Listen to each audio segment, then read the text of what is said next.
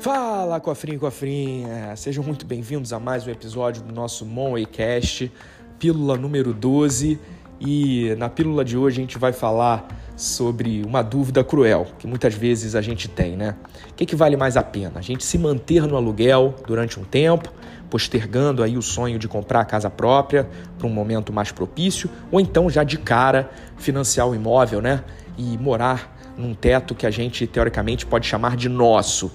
Bem, antes de mais nada, é importante a gente ter na cabeça que essa tomada de decisão no Brasil ela é bem complexa, porque para o brasileiro existe o famoso sonho da casa própria, né? E às vezes a gente toma essa decisão muito mais baseada em comportamento do que em matemática propriamente dita, né? Bom, antes eu quero também te falar o seguinte: é importante você entender que ao financiar um imóvel, apesar da gente ter o sentimento que a gente está comprando algo nosso, a verdade mesmo é que esse imóvel só vai ser nosso quando a gente efetuar a quitação, né? Enquanto está financiado, a gente pode te dizer que esse imóvel é do banco. Tanto que se você, por acaso, começar a atrasar parcelas, o banco te toma esse imóvel e não tem chororô. E, por outro lado, quando você também paga o aluguel, a gente tem aquele sentimento de que a gente está rasgando dinheiro, né? Todos os meses que passam, porque a gente está pagando para morar num lugar que não é nosso. Bom, falado isso, vamos pensar um pouquinho na matemática.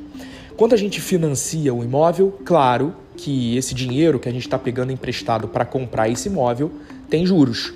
E no Brasil, por mais que os juros do financiamento imobiliário sejam um dos, melhor, um dos menores comparado a outros empréstimos, como cheque especial, é, empréstimo pessoal, até mesmo cartão de crédito, ainda assim são juros altos. Na Selic atual, um financiamento imobiliário está girando em torno de 10 a 11% de juros ao ano, o que não é brincadeira.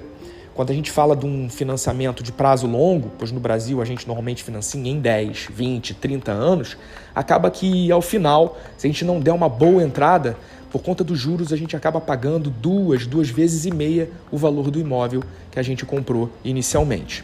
Bem, e aí qual é a lógica em talvez você se manter um pouco no aluguel?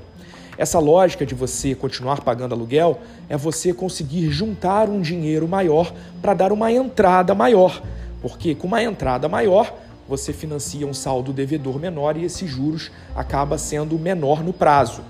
Mas veja, essa lógica ela só funciona se você pagar um aluguel barato. Né? Se você, ao longo de, dos primeiros anos né, da sua vida, é, onde você está gerando uma renda e você consegue é, se controlar nos gastos, você pagar um aluguel barato, morar num apartamento menor, talvez num bairro um pouco mais barato, para que você consiga efetivamente poupar um dinheiro para que você possa usar nesse objetivo futuro.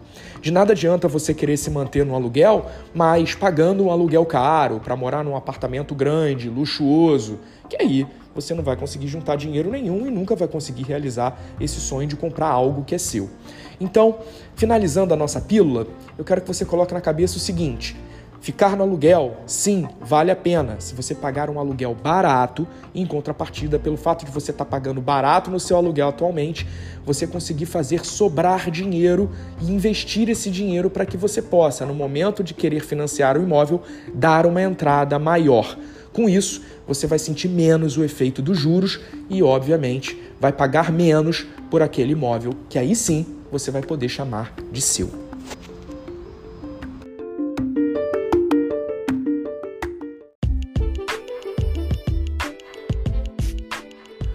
Cofrinho, cofrinha, nós estamos chegando no final desse episódio. Eu espero que você tenha entendido que comprar um imóvel é sim uma decisão estratégica na sua vida financeira. Tome essa decisão com calma, faça contas e o que for melhor para você e para sua família. Não deixe de me seguir nas demais redes sociais, dá um check lá no Instagram, onde eu tenho conteúdo rico para você todos os dias e não deixa de acessar o portal da Monway, onde lá você pode achar além de ferramentas gratuitas, todos os cursos que nós oferecemos para poder aprimorar sua educação financeira, além de muita coisa interessante no nosso blog. Até o próximo episódio e pense grande.